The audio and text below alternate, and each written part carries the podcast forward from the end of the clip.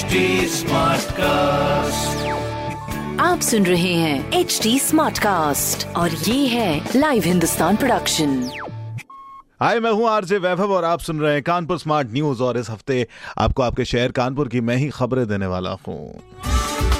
सबसे पहले बात करते हैं। पहली खबर की, कानपुर में नवरात्रि के मौके पर मंदिरों में कोविड गाइडलाइंस का पूरा ध्यान रखा जाएगा। नाइट कर्फ्यू लगने से सुबह छह बजे के बाद ही मंदिर खुलेंगे और रात साढ़े नौ बजे तक बंद भी कर दिए जाएँगे। इसके साथ ही मास्क, सोशल डिस्टेंसिंग और सैनिटाइजेशन की भी पूरी व्यवस्था की जा रही है। खबर नंबर दो की बात करें सीएसडीएम और उससे रिलेटेड सभी कॉलेजेस में अड़सठ कोर्सेज के लिए एडमिशन के लिए एंट्रेंस एग्ज़ाम कराया जाएगा, जिसके लिए एक मई से ऑनलाइन एप्लीकेशन स्टार्ट होंगे। साथ ही पहली बार इस एंट्रेंस एग्ज़ाम के सिलेबस भी जारी किए गए हैं। खबर नंबर तीन की बात करूँ तो केडीए ने आठ महीने बाद पीएम आवास योजना के 1677 एप्लीकेंट्स का सपना पूरा किया है, जिसमें सभी को एप्लीकेशन लेटर जारी कर दिए गए हैं। साथ ही केडीए की तरफ़ से शताब्दी नगर और जवाहरपुरम में पीएम आवास के लिए डिमांड सर्वे किया जा रहा है, जिसमें कम आय के लोग अप्लाई कर सकते हैं, जिसकी एप्लीकेशन की लास्ट डेट है 15 अप्रैल।